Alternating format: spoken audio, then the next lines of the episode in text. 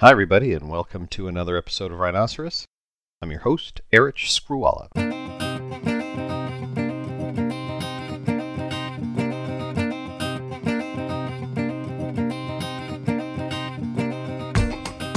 My first on-screen, my first Yeah. on-camera performance was a political commercial. They had me washing a car and talking straight to the camera with a loving smirk, a loving annoyance of a teenage son, uh, talking about how cheap my dad was. That's actor Kelly AuCoin. Fans of Showtime's Billions will recognize Kelly as Dollar Bill Stern. The TV ad that Kelly was talking about in the clip was for his dad Les AuCoin. In 1974, Les AuCoin became the first Democrat ever elected to the House of Representatives from the 1st District of Oregon. He would serve 18 years. Kelly joined me and my co-host Joe Luciano to talk politics, art, and current events. We even found a few minutes to talk about the NBA. More from Kelly in a moment. When we become fans of an actor like Kelly or a sports figure like Dame Lillard, we have an extremely limited view of who they are as people. To most people, Kelly is just Dollar Bill or Pastor Tim or one of the other characters he's played over time.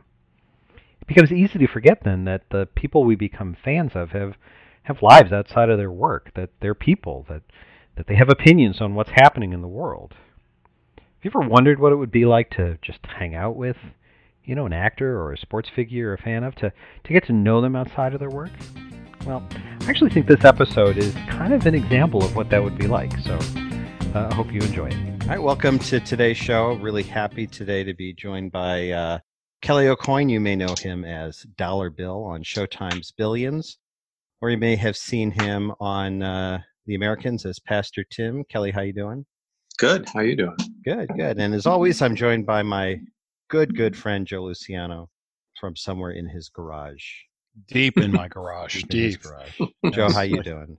I'm doing well. I'm doing So, well. if you don't know Kelly from either of those two shows, I just have to say you're watching the wrong television, um, because both those shows are absolutely excellent.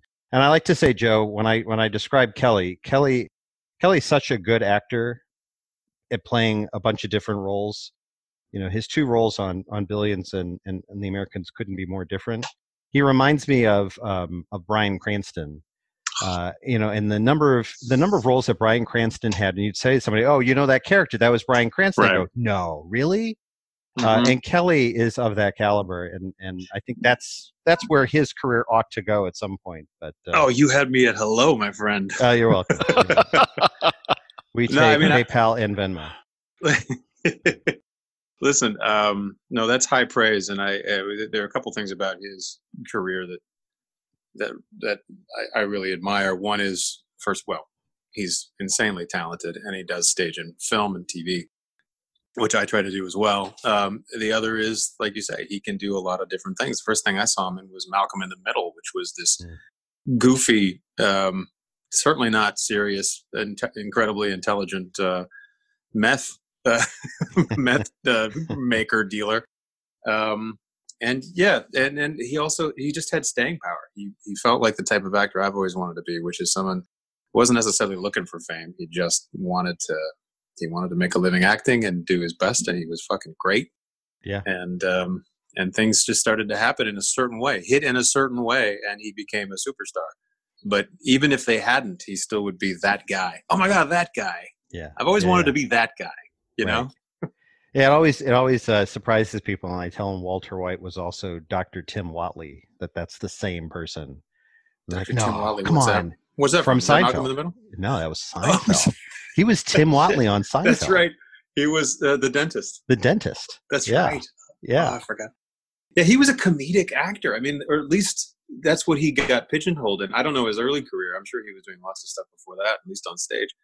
But he he was he was doing comedy. That's how he got known. And uh, and then all of a sudden, it's Breaking Bad. I mean, Breaking that Bad, I know.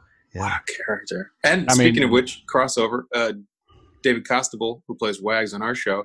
Yeah. This speaking of guys who are chameleon, who can do a variety of roles and be chameleons.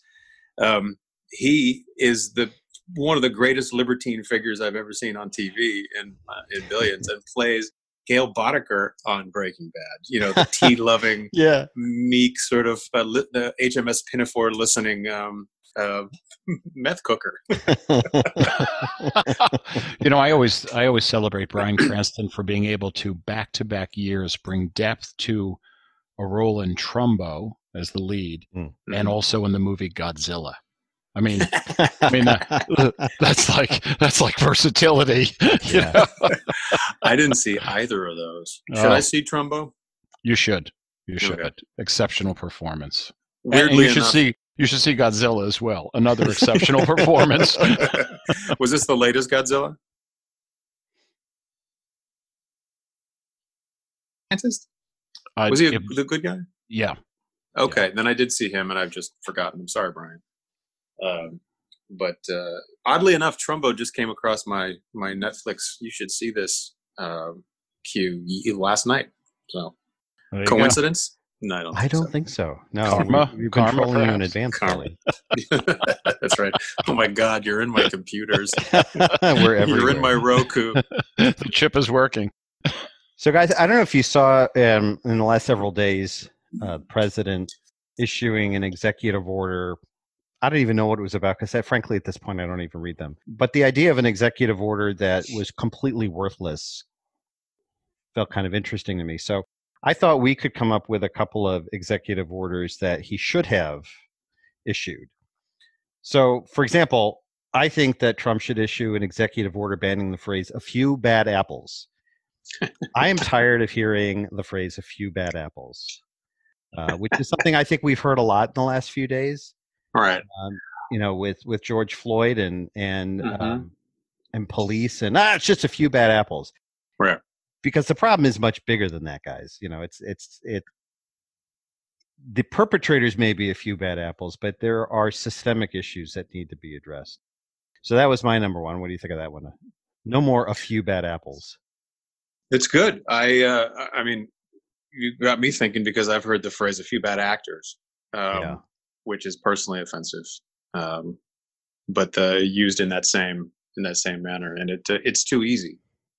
It's too easy just to be able to say it's it's you know along the lines of well, no one, not a single person who we arrested last night was from in state or in the city. It's like you know, fuck you. That's not. It's just it's easy. It's it's easy and it ignores it ignores the, the the the complexity of any issue just to be able to reduce it to some little catchphrase like that. But it's easy, and that's and that's what they want when they're on camera.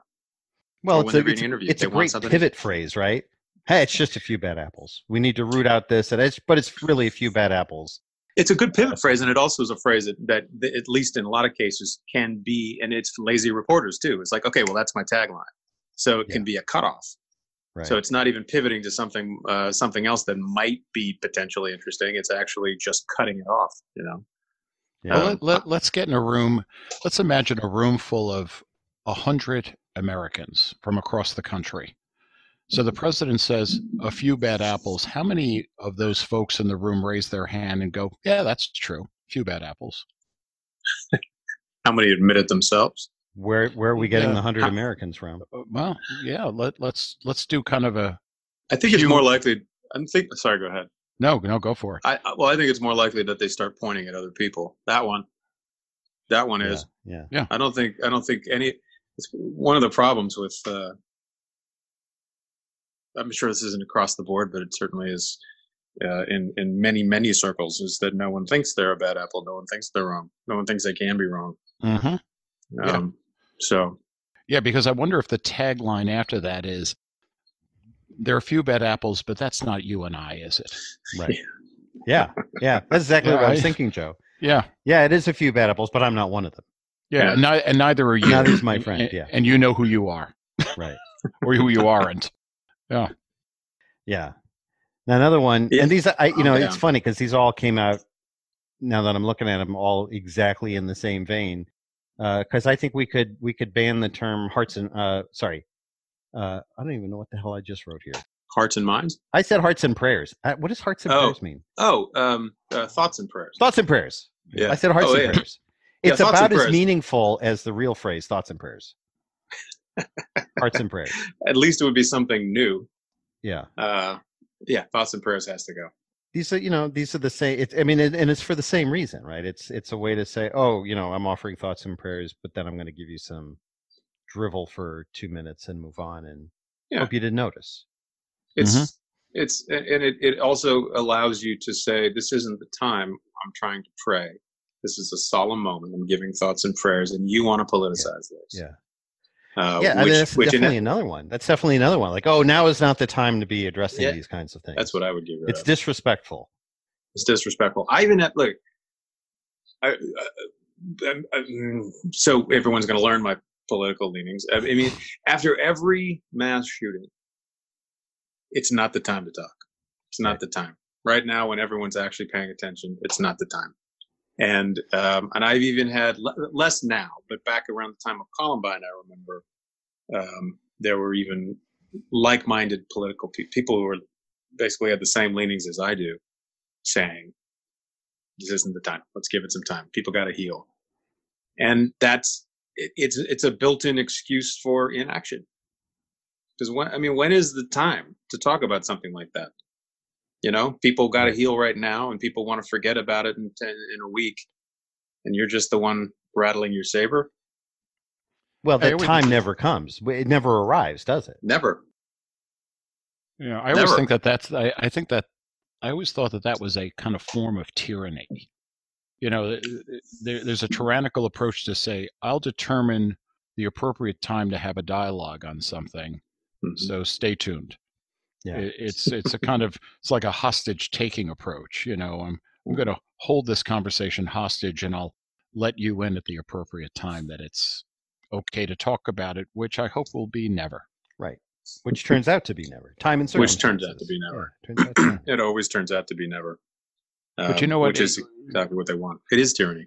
You, you know, E- Erich, when you asked the question about executive order, I immediately thought of out of the three of us, there's only one of us who actually played the role of a presidential candidate, I think on radio, if I remember correctly, from an NPR show called That's Planet. right. Yeah, called Planet- yes, Planet Oh. Money. Well, um, God, did I? I guess I did. I forgot about that. I did. Uh, I played a political candidate, an undefined political candidate, on um, an NP, uh, a PBS. Uh, maybe it was produced by NPR, but it was a, there was a video and they posted it. I guess that was anyway. Advocating, they had they had economists come up with plans that would that they all deemed across the spectrum, the uh, ideological spectrum, plans that they deemed would actually fix the United States economy, make everyone better, but completely un politically unpalatable ideas. and so they're like, just to drive home what these ideas are, let's put it, let's let's uh, let's direct two different uh, little political commercials, and I was the political candidate. And it was fascinating. It was like it, it was. There were a lot of things that that I certainly my knee jerk reaction is I I would not like either. But yeah, I got to. That was my big my big political moment. My big do you- shining political moment. Do you, do you have like a memory cell that gets activated when you heard Bernie on the campaign trail or AOC? Did did any of those things actually coalesce to what you were doing back in? I guess it was 2012 when you were doing that NPR event. I mean, do you mean uh, just to, did, I did I have flashbacks? Yeah, yeah. Uh, it was you know it was it was a very different thing. I mean, we knew what we were doing, and we knew that we were we were mimicking a style. So no, not exactly. When but when I what I did sort of channel was my dad, uh, who uh, was a, a United States representative for 18 years in the 70s through early 90s and a state representative before that. So I heard him give a lot of political speeches, and I saw him make a lot of his commercials. Um, so there was a there was a there was a cadence that um, that I was enjoying remembering him do, and not mimicking exactly, but just like honoring. An homage. Yeah, an homage, if you will. Yeah. Um, and uh, there was a time when I did a play where my character ran for office, and there was a speech I gave, and um, my dad saw it, and he, he later at night he said, "I don't, I, uh, I'm embarrassed to ask this because I don't want you to think I'm making this about me or anything, but." Did you were you doing me a little bit? And I was like, yeah, I was. and it was kind of it's kind of an honor. It's nice to have my work recognized, right? Yeah. Hmm. Uh, the fact that he that he he saw that. Now, wasn't it in one of your dad's commercials that you were, you know, your first performance? My first on screen, my first Yeah. on camera performance was a political commercial. They had me washing a car and talking straight to the camera with a loving smirk, a loving annoyance of a teenage son, uh, talking about how cheap my dad was. Because you know he's he's a liberal Democrat, so the liberal Democrats were always being tagged as big spenders. How ironic is that nowadays? Um, and uh, and so that was like I, I think, but the tagline was, and I, I mean they kept looking for a better line, but they ended up just keeping it because they said they liked it. But the, the tagline was, "Don't get me wrong, I love the guy, but it's just, well, have you ever?" Oh, have you ever tried discount chewing gum? You know that kind of stuff and like if, when my dad drives by uh, whenever my dad goes to the gas station he asks for uh, and sees a sign for free air. He asks for an extra five pounds or something you know, stuff like that.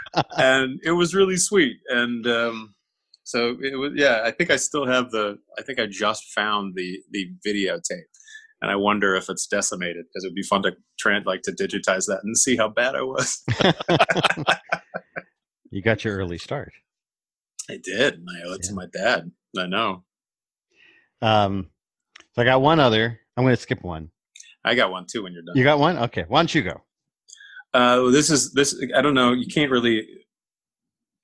If with the Trump administration, all bets are off. So I'm going to say he can. It's a targeted executive order aimed at one person. Susan Collins is banned from using the term the word disappointed, Excellent. and the word concerned. Excellent. Excellent. Yeah. I think she might be banned, you know, if uh, if people in Maine are lucky enough in a few months. Yeah. She can still say it, but then no one will give a fuck. Right. Yeah, I'll throw in the word troubled. I'm disappointed, Oh, good. concerned, Good. and troubled. I'm troubled. Yeah, Yeah. In a- any in any combination. Yeah. in any combination, in any form. Just she can't even. Yeah, she can't use that term. It's just that's another. uh, It's it's different because it's not keeping you from saying something, so it's not tyrannical in that way. But it certainly is. It it lets her. She's letting herself off the hook.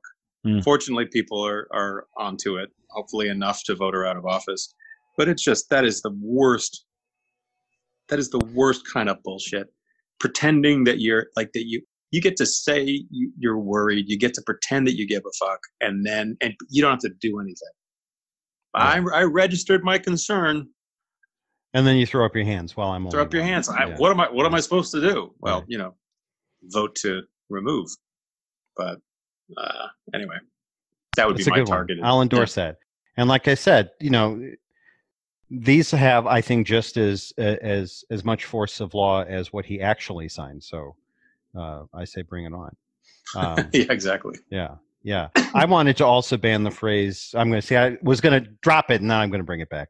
I also want to ban the phrase "a return to normalcy" oh jeez because you know, a it's just a it's not happening, Yeah. and and b it's also not what we need. You know, and who defines what normalcy was the- the winners, yeah of course they do yeah right? exactly i mean that it reeks of its morning in america doesn't it Mm-hmm. It's like it it's we got to go back to a law and order society we got it's we got to go back to the good old days when you know when when women knew who they were and men tilled the fields and it's like yeah, fuck, whatever whatever the men did. whatever the men decided they wanted to do no it's a good one And the last one I have, and you guys can pop up with any others you've got. I, I don't want any more reporters. I, I watched the news over the weekend, and I'm I'm done with reporters saying, "What do you want President Trump to say?" I can't remember who it was. I don't know if it was if it was Chuck Todd or George Stephanopoulos asked uh, Representative Ilhan Omar, "What what do you want President Trump to say?" And and the the the extended pause of her trying to think of something to respond to uh, was was excruciating because the answer really to me is nothing. You know, it- Right. he- he's better off just saying nothing at this point, which is what I hear. They've decided he can't say anything good, so he's just not going to say anything at all. right which is probably why they decided that he wasn't going to give a speech Yeah, yeah. yeah But I think I it's this expectation. I don't know. There, there still seems to be an expectation that he can do something that smacks of you know presidentness. Mm. Joe, it's like Mhm. what we were talking about with Jill. You know, who is the Yeah. person who is going to lead? Who is the person who's going to, you know, say the thing that we all need? And it's just not him, and it's not gonna be him. Well, you know, there is a kind of um, just not up to it aspect of all of this, isn't there? He's just Oh, not yeah. up to it. You know, whatever definition we want to provide of leadership or being presidential. Although I do remember, and correct me if I'm wrong, and I've always held it a little bit against him.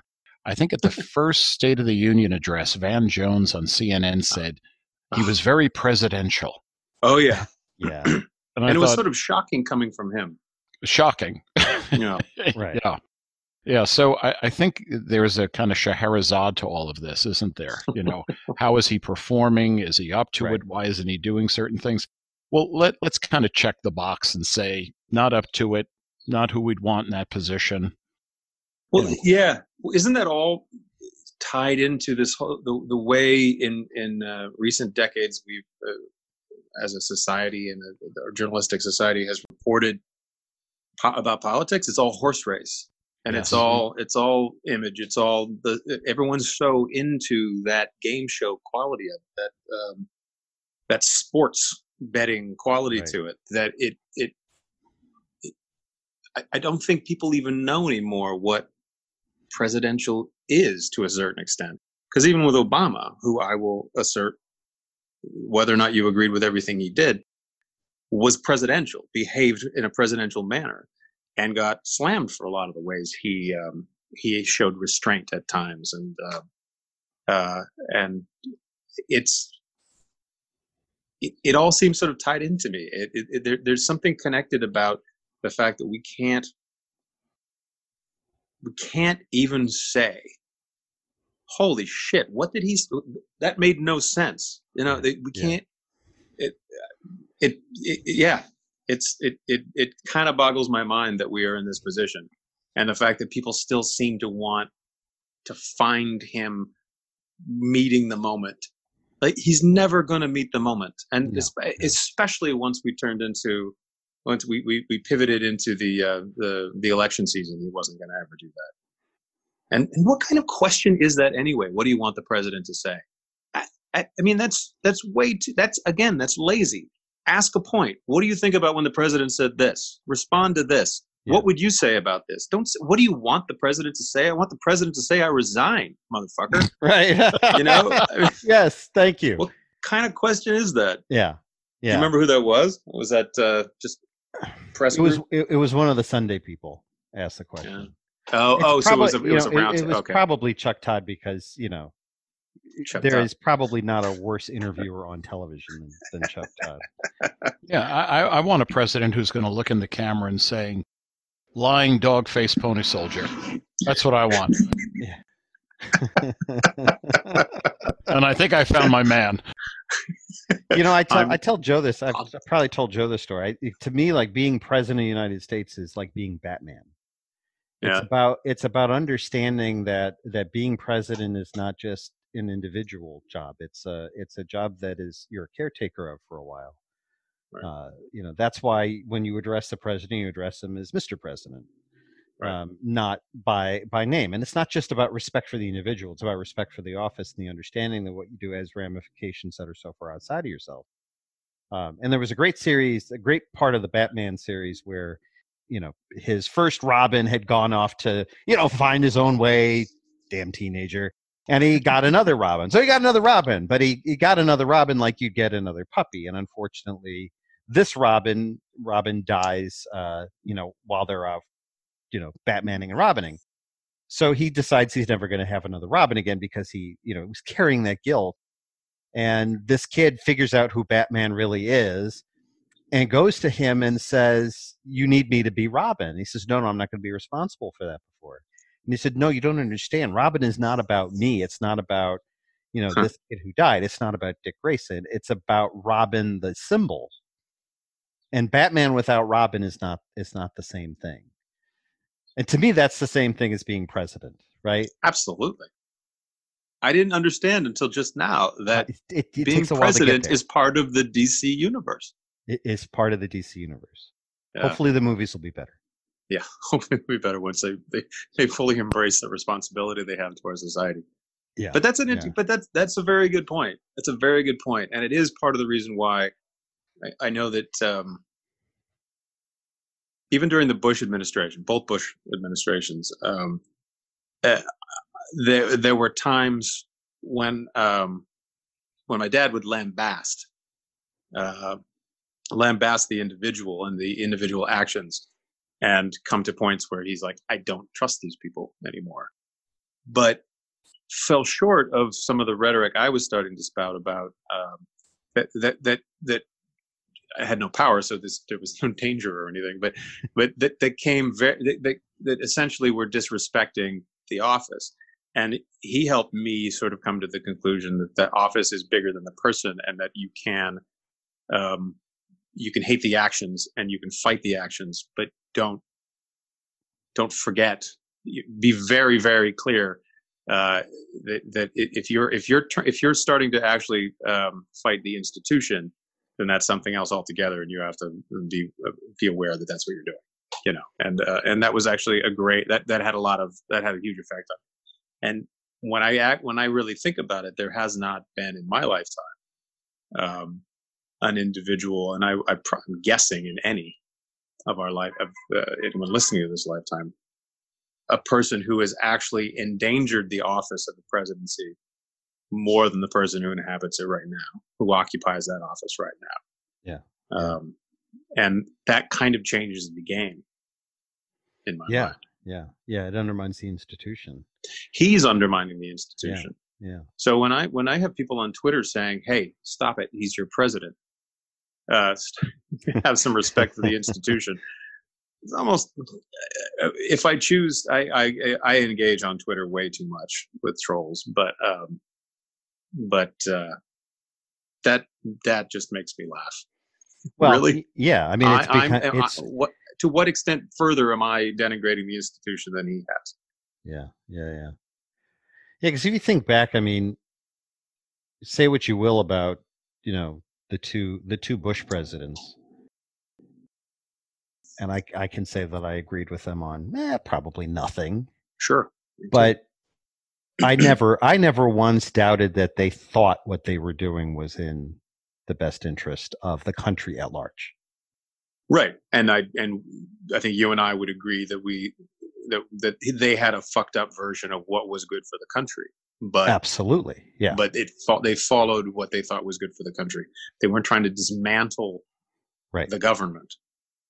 and they treated the office with respect.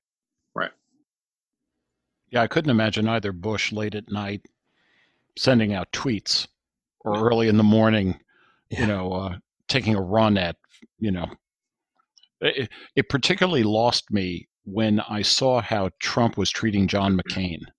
There was Yeah. something Yeah. not only cruel, but uh, almost, for lack of a better way to say it, unpatriotic and anti-American. you, know, you know, That is the way to say it. yeah. Yeah. I prefer my what was the, uh, the exact quote? I prefer my heroes. I prefer not to have soldiers who caught. don't get captured. That yeah, exactly. Yeah. And yet- those lines. Somehow, that shit doesn't stick to him Yeah. among a certain group that that absolutely should have stuck with. Yeah. and that's one of the things that I, to me, 2016 and his continued support has has laid bare two things. One is the phrase "never underestimate the American public." Fuck that. That's another. That's okay. That's another. Uh, That's another executive order. Executive Yeah. order. Well, add that to the list. because that's bullshit. We'll be on your Uh, desk tomorrow morning. okay, I will sign that shit. uh, and um, and it we've long known that people don't act in their best interest, but the extent to which they're not acting in their best interest and the the the, the actual issues that they seem to why didn't every person who ever served in the military turn against him right in that? Um, Moment? Yeah, exactly. What, what, I, how How, is why? it possible? and you know, and I have the question about evangelicals. How can evangelicals support this guy and think he was sent by God. And you see some of the videos of the way they they pray for him, and it's just it it's mind-boggling. And the whole imperfect messenger thing, I sure, but you know George George W. strained that. I mean, he, given his past, um, but at least he had a, there was a story there that made sense in biblical terms. Not I'm not trying to give him biblical status, but if you're if you're interpreting that it that way, a man who found his way and um, saw the light and became a better man, supposedly. Mm-hmm. But this guy, it, it, it to to me, it means that all they care about is the Supreme Court. All they care about are certain wedge issues. All they care about is style. They don't like us liberals and I'm only saying this about myself, but they don't like us liberals because we're bleeding hearts and we're we're soft and we like weird things, um, and we're snowflakes. And it, it it they like the bluster. They don't listen to what he's actually saying, except a few things. And again, I'm not. I mean, whatever. Like he he doesn't like brown people, and he he says people who misbehave against um, who miss people who support the Confederacy and the Confederate flag, and people who uh, who espouse racial hatred. There's some fine people in there too. Yes, there were some bad actors. There were some bad apples, but there's some fine people in there too. They you it, get you get fined for for violating the early. I understand. No, you're right. We signed that one already. Yeah. It's just there's there's no there's no actual. I don't. I I I've I now have ceased to believe that for a large segment of the right, there is any actual conviction. Mm. Well, except for maybe one or two things, except for having the Supreme Court, except for being able to carry a gun and shoot whatever you want, carry any kind of gun you want, maybe those two things. Other than that, I think they've proven that the rest of it's bullshit.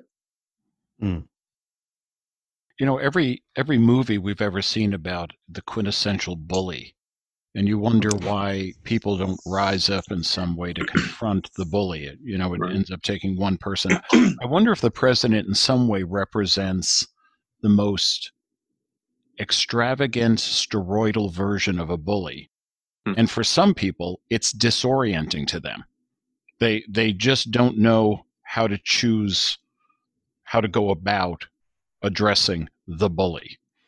So they either cower, uh, they retreat, they align, or it maybe amps themselves up to the darker angels of their own nature. But I wonder if bullyism is something that is just disorienting for most folks. You know, they just don't know where to go with it. And maybe it serves some people's needs to go along with it. But there's something inherently overwhelming about the president that I think almost shuts people down in certain ways, and I mean their internal circuitry. you know, mm-hmm. how, yeah. how to respond and what to do. I think volume is one of the keys. You know, yeah, absolutely. It's like it's like a fire hose. Yes. Of just you know viscerally disturbing behavior. It's a fire hose of just lie after lie after lie after lie and, and, you know and it's the thing that is concerning about it is because that that is the you know that is the way we undermine our own reality right mm-hmm. uh, and if you want to make people believe the sky is green and not blue you feed them lie after lie after lie you you you hit them so hard and so completely with just utter falsehoods mm-hmm. that eventually people start to question their own reality. You mm. can convince people that the sky is green just by overwhelming them with too many things for them to have to ferret out right from wrong, true from false. Well, you you know that's a great point, Eric. You you can bully the truth exactly and and into submission. You know, imagine imagine any bully we grew up with in middle school or high school. You know, knock over your books while you're walking the hall. Look, I apologized for that. Jesus.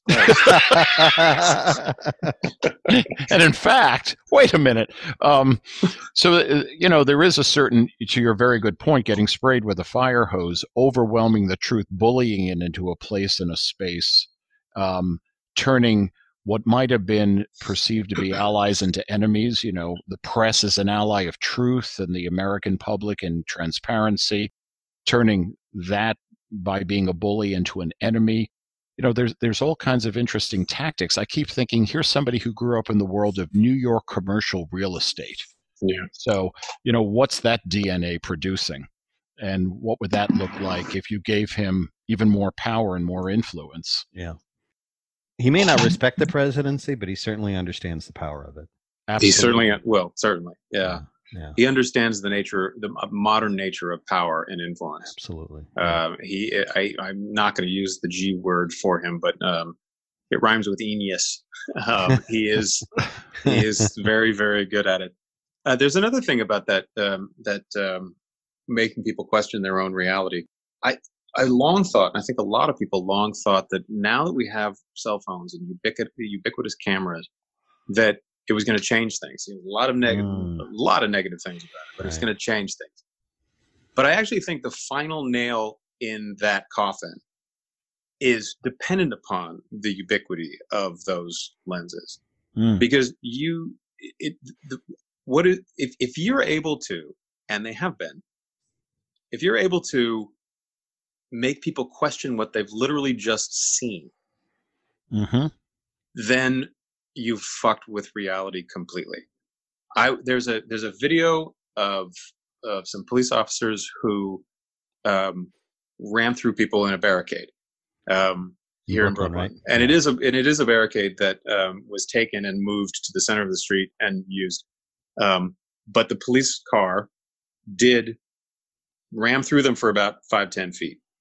Um, and I was arguing, not to use my stupid dalliances in Twitter again, but I was arguing with somebody about what we saw and the parsing of what the parsing blew my mind. Just the ability for that person to see something completely different than what actually happened and Mm. argue the point strenuously. Um, I mean, it, I, I think our, the first time we became fully aware of it was with Rodney King. And apparently, the way they manipulated the way people saw the video and slowing it down and stopping and talking about each hit and the way the angle, and this was the moment when taking it out of context, because in context, there's no way that anyone would have acquitted those officers. I don't believe. Um, Mhm. And parsing it in a way, manipulating the video, they made people doubt what they actually saw. And that was the beginning of the end in a way. And then, you know, that was pre internet. Mm. Um, then the internet age happened. Inter- it- the internet age hit. I, I wonder I wonder with you know with our devices and with the internet our ability our ability to consume larger quantities at less depth Uh huh. you know it, it, it gives us the ability to assume large quantities of information but, but at less depth hmm does anybody read a newspaper anymore Mm. i read four newspapers in college Right. Mostly because i was bored. No. I mean but it, but there but that's if you wanted to know what was going on you had to read. And it's Right. not that newspapers are inherently better deliverers of content than anything else is but you know the ease with which you can put something out in the world socially virtually through the internet makes it so much easier to get out whatever it is you want to say right or wrong true or false uh, constructive or, or deconstructive and we consume so much now that we don't have the ability to look beyond just what we see in a fleeting moment as we zip our Yeah. thumbs up and down our screens scrolling through you know a picture of goats you know a half a mile from my house or um, you know somebody talking about about you know antifa looting target or some some you Mhm. know some stuff like that i just don't think that we we have the ability or that we've decided to give up the ability to to invest in depth into what we see and that makes it easy for us to be lied to and to construct alternate realities Mm. And on top of that, it's easy for us to never open open a periodical that dates me, but never even access a, a, a news source that isn't something we've chosen to to um, to subscribe to or look at. I Yeah. mean, it's it's everything. Everything is is is catered to our bubble and our our way of thinking. This isn't a new thought, but Um, and then within that, we get to pick and choose. I see that headline, I see that headline, and oh, I'm, I can't tell you how many times in the past few years I've said to people, I just read the most interesting headline. And so I got to read more on that. But this is what it said. And then there's a conversation based on no knowledge of, of the topic I brought up. Right. Um, and then, I mean, and what percentage of the time is the headline have nothing to do with the article? yeah. You know, because that's the thing now. Because you know what, the headline's got to be it's got to be clickbaity. So yeah. you know, it's a headline that gets people to stop for a second. And how many times have you like looked at a headline and said, "Oh, I'm going to read that. That sounds interesting," Yeah. and you're like, "Look, where's the hell is this thing about that the headline said the story was about? It's not even there." My wife is, um, for years, I tried to get her more, you know, Carolyn, Yeah, um, from our Oberlin days. Absolutely. um, my wife is uh, she's super smart and um, a dancer and a, a marine ecologist and an activist. Um, but she reads the newspaper. We still get the New York Times, the hard copy, and um, she reads the paper. And I hold the paper for a long time, and I read an article here and there, and I really want to. I never want the print section, the print version, to go out of, of, of to, to go out of existence, um, or to cease to exist. But I, I also don't really read a ton, except the art section. I carry that with me wherever I go, and I read everything else. I, I do clickbait, but she actually does. She rips out articles for me now and leaves them for me.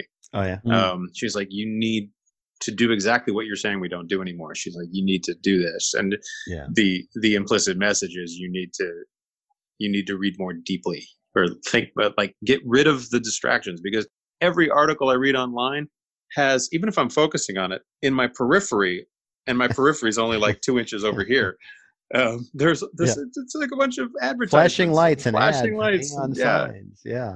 It's yeah, I'm way Like if the absorb. article's too long online, I won't read it. I just Yeah. ah, two paragraphs. Come on, I, I'm done. I can't. one of the great things before the New York subways um, became wired was great. I would I would clip articles with this this app called Ever Everclip or Evernote or whatever the Yeah. was. Mhm. Um, and so in, on my subway commute, which was often you know 45 minutes or whatever, I could read like two long form articles, and it was great. And now though, now I can make phone calls Oh, and I can check Twitter. You're finished. Oh, I'm done. I know. That was the last bastion of my intelligence. it's just out the window. Hey, Kelly, let me let me also invoke and elevate the the uh, status of your wife even more. Uh, she, as a dancer, won a Bessie Award. She did. Yes, she did. Um, ba- uh, it was it was huge. I it, it it was like the back in the day they did it like the Obies where um, uh, they didn't have nominations. They just they would tell someone who knew the winner to make sure that that person would show up. Otherwise, it could be embarrassing if all the winners didn't show up. And um, one of the great things was my wife's always she's she's an amazing dancer. Um, but she freelanced with a lot with tons of people never really settled down with a company because she had so many she had so many different interests and styles and different people she wanted to work with and so it was kind of unusual at the time for people who uh, for the bessies to to honor someone like that and it was for her body of work which is Mm, pretty fucking great and actually yeah. i mean i'm i'm showing you guys it's that on the wall behind me it's that certificate up in Oh, the there it is is. there. Yeah. Those are bessie yeah Yeah. um, in any case, yes, she did. She's um, she's a she's a very accomplished dancer and performer. So we're, you know, as we stare into the dark hole of all of this, you know, riots over the past 48 hours, the global Yeah. pandemic, our president, um, how are we feeling about Joe Biden? Uh, I mean, I'm I'm gonna work my ass off for him. Mm-hmm.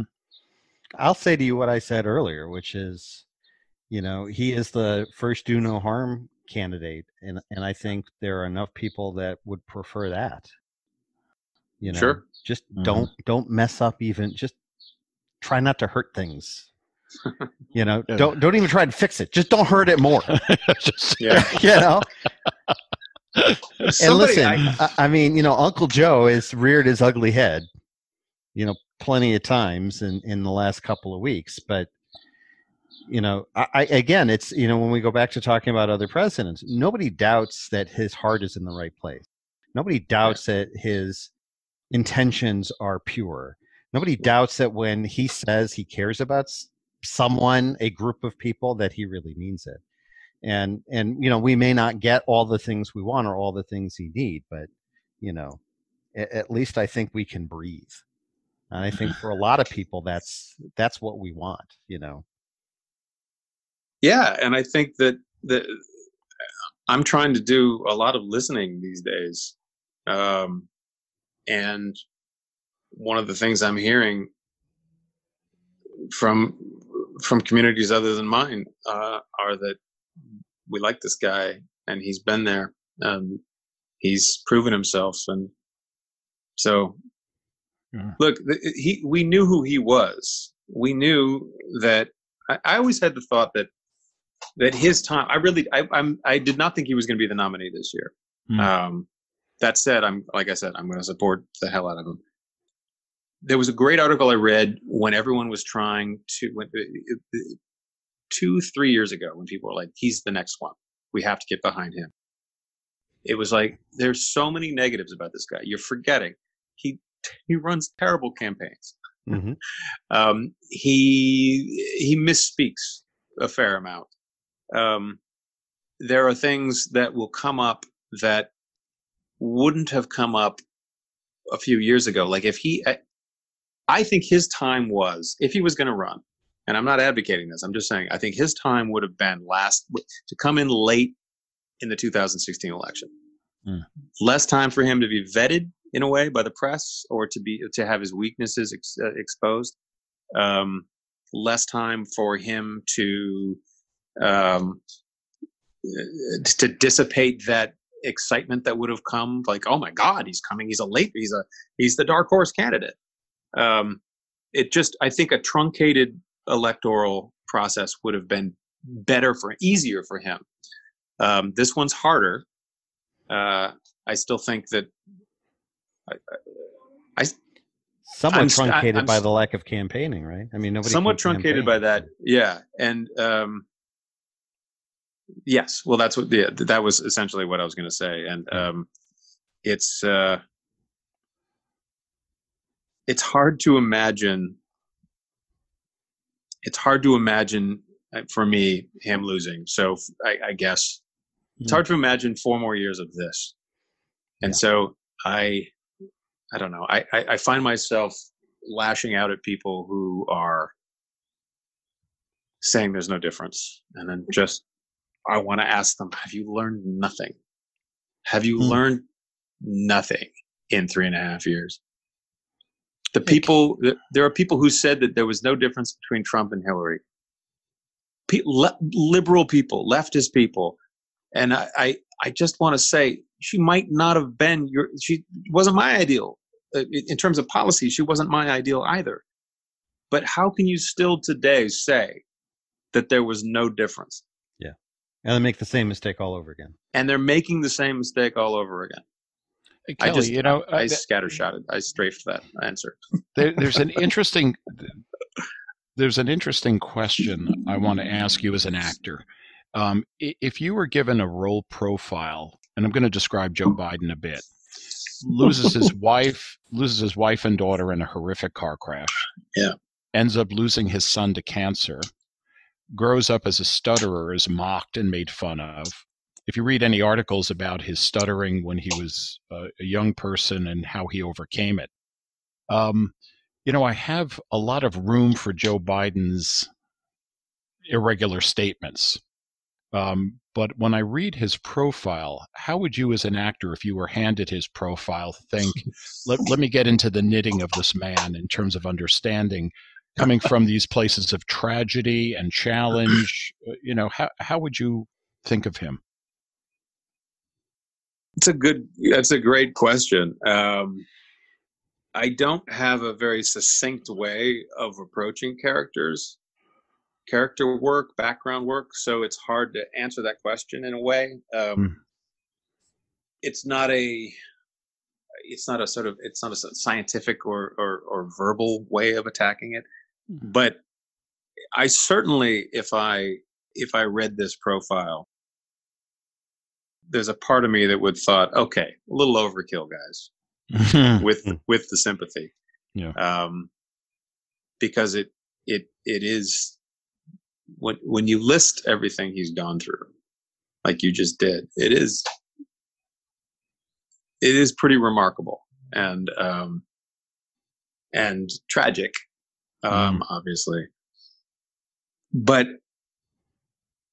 I I think the way I would approach it probably would be to figure out how this made me a good politician or a good statesman or, or somebody who connected with people. Like, Mm. what about the history would make me uniquely um, uh, empathetic, Mm. which I think he actually is, Right. um, very much so. He just sometimes has a problem with the way he phrases things. hmm Um, so I think that that yeah yeah exactly. Uh, so I think that, that that that's probably the way I would approach it. hmm hmm Excellent.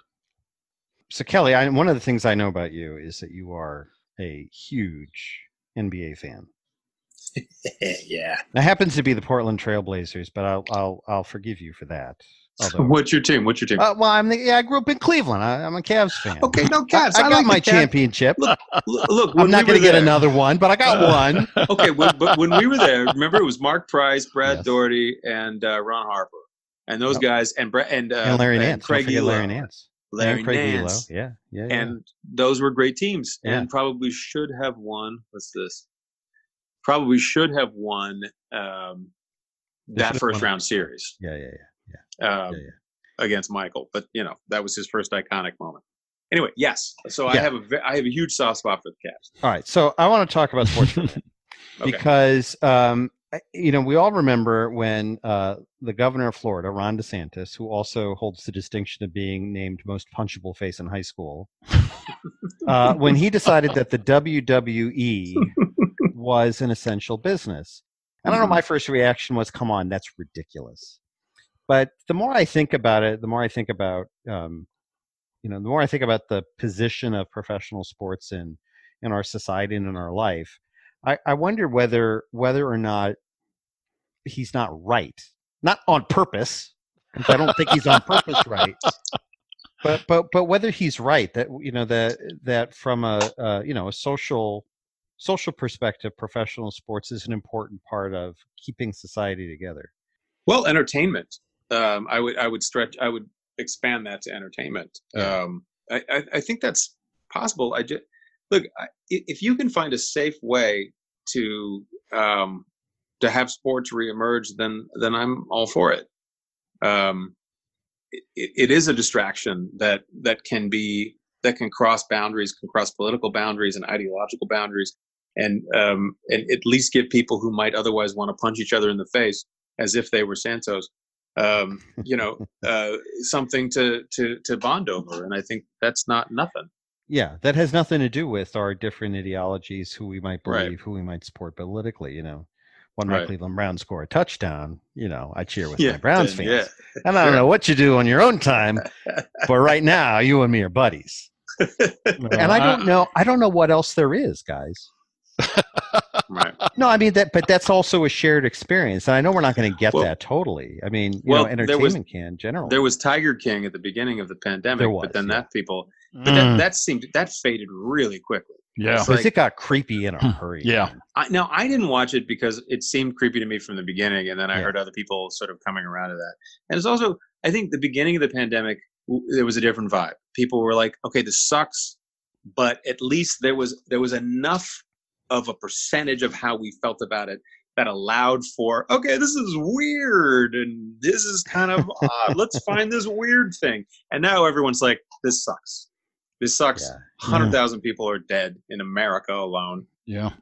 In we botched months. this completely in four months Mm-hmm. Mhm. and um, so I, I think it's a little bit different now but yeah I, I i i agree look i know some of the people from um from the aew the all elite wrestling which is a which is a, a, rival league and um what they're saying is they're doing everything they can to make sure that people are safe There, there are no audience members, and a lot of people are getting a lot of joy from it. Um, so I, I, I, I, I'm not going to say that I'm an expert in my, okay, that sounds cool, um, is in any way an endorsement, I guess, or, or a lack thereof. But I do think it, there, there's something to that. Well, you know, as a as a Knicks fan, I'm hoping they suspend this season, next season, and the season after. but but will if you think will- if you think Cavs fans have suffered, yeah, Well, what do you think about so okay, so the Portland Trailblazers, Damian Lillard said, if you don't give us a chance to legitimately win, if we're playing out these games without a chance to legitimately get in the playoffs, I'm not playing. And he got some shit for that. Um, what do you think That's- about that? I, I think he got. I think it's pro- right on. uh, yeah. I did too. Oh, I don't. Oh gosh, You gentlemen, don't. No, no.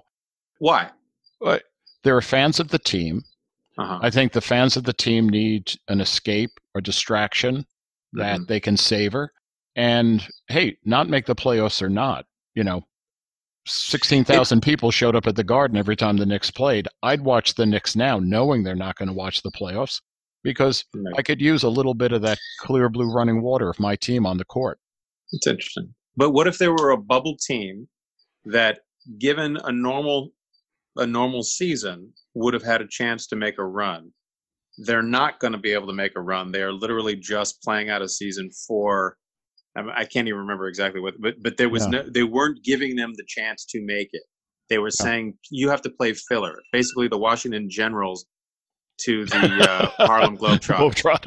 Globetrotters. Should a professional athlete who's the face of a franchise put themselves at physical risk to do that? Well, I, I think it, if if there's That was the a very leading way to phrase it, wasn't it? Um, yes, no, could be. Can I have a break, Your Honor? Um, you know, I, if if I were Damian Lillard, I'd say, listen, I, I hope the NBA does right by us. I hope our owner, who's on the board of governors or is going to be part of the decision making body, sees you know sees clearly on this. But you know what? We're going to hit the court for the fans. Whether we make the playoffs, don't make the playoffs, have a chance to make the playoffs hopefully better minds than mine will figure this out. I have an opinion, let me offer it. But you know what? We're going to hit the court because it's for the fans. Okay, Yes, that's interesting. As a eh, eh, that is really, and that's a valid that's a valid Yeah. argument. As as Yeah. a fan, my th- me as a Mhm. fan am angry that that might might be the way they go. When we did have a chance, and now we're not being given a chance because arbitrarily they're saying no, these teams, whatever it is. But Kelly, So, you have to remember you're I getting this. want to. You're getting this from a Nick fan who's been I anesthetized, yeah. Look, anesthetized from making the playoffs. So to Look, me, I loved the Knicks for years. I was a huge Pat Ewing fan because I grew up uh, half my life in D.C. and so Pat Ewing was my Oh. guy. You know, I, I I loved Reggie Williams, Reggie and the Miracles. You know, all yeah, those guys. yeah. So anyone who trans who went there to, to to the Knicks, and that actually Ewing being in New York uh, coincided with my first time in New York. Oh, there you so go. I love those teams. Yeah. uh, and Allan Yeah. Houston and Sprewell, even though. I don't know. Anyway, well, I know we got to wrap up. I, I, I think it's beyond the time we have for today. I mean, I, but I do think I do think what what what uh, um, he's pointing out though is actually a structural problem with the NBA altogether. Because from for my taste, I don't find the regular season interesting at all. Oh, okay. Could we talk about that? Of I this- think I some- thought you had to go, but yeah, absolutely. No, I do. Oh, fuck, I do. okay, but but okay. So here, I I completely agree, and no one will ever agree to this because there's too much money involved. There should be it should be a 50 game season, maybe a 60 game season, because there's no no one cares about the product Yeah. until you get halfway through the Until there's stakes. Yeah. until there's stakes. It's just it's too long. Yeah. And I and I know the argument that the arguments the, the one argument I'd never thought of before was that uh, from the pla uh, uh, players union argument that they don't that that teams will need fewer players because they won't be in it for the long haul. They won't need as many as many warm bodies. And hmm. that's not a denigrating thing. Look, anyone who makes an NBA roster is one of the best players, NBA player, Right. basketball players in the world. But they won't need as many people, and so there'll be people out of work. I just think it there's it, it's a fundamentally flawed structure. The the games don't matter as much. It's a great game when it's played for stakes. when it's played for stakes. I- I think here's what I think. I th- I'm gonna I'm gonna see your 50 games. So I'm gonna raise you something. I think they should run the season like they do the World Cup in soccer. Divide all the teams up into into essentially different Brackets. and do pool Yeah. play. Yeah. And Right. then go to a tournament from there. And but have the pools be meaningful enough that they and everybody can make it to the final tournament. Okay? It's just a question of where you slot in the in your in your initial rounds is where you get seated. And maybe the top teams get a couple of round by before they get into the final tournament. But that way, at least the regular season, you're playing for something. And then you get into a tournament, and everybody has a chance to make it. You know, almost like uh, you know, almost like they do March Madness. But we'll It's not bad. we'll it's not bad. Time and it does and, and the other thing uh, uh, so howard beck who's a bleacher report guy nba Yeah. guy uh, i've argued this with him a number of times on his podcast but he brings up a legitimate point which i think ultimately shouldn't matter although i get why it does but what where do the records stand then you know how do we measure greatness because we're obsessed with measuring who the Mm-hmm. greatest is look at all the mj versus Yeah. uh, LeBron. um, LeBron. LeBron stuff now. Kevin like we're Durant. obsessed with it. Like where do the But we Warriors? can't even do it now, though. We can't. You No, can't but we- measure it because the game is different already. we the game's different, but the numbers are the same. It's 48 minutes. Yeah, And I see. the I don't rules think the numbers every- are the same because I think now the game is played to the three point line where it never was. Totally, no, totally. But that, but And that's that skews part the of numbers. the fun of the argument. Yeah. yeah. They're saying like, yes, but Michael could have done that, or Terry Porter could have done that, or World B. Free could have done that when he was Lloyd Free. Like, it, but that still fits in the narrative. If you if you all of a sudden cut a third of the games out of the season, So take so take the cumulative statistics out, and it's uh, he was a you know Michael Jordan Per- was a thirty one. I don't know. I'm making numbers up. This Yeah. guy was a thirty one point per game, ten rebound guy. This guy, you know, Mhm. Russell Westbrook. Or- you can compare. You compare based on game statistics. That's or compare based on like. per yeah. 36. You know, Why like do, if you I, why do I have a feeling of some of the people who started listening to this podcast are deciding to, oh, I don't know, like put on Hunters with Al Pacino or something, or, or unorthodox, you know? Yeah, we, we kind of took a turn there, didn't we? we did take a turn. Okay, Yeah.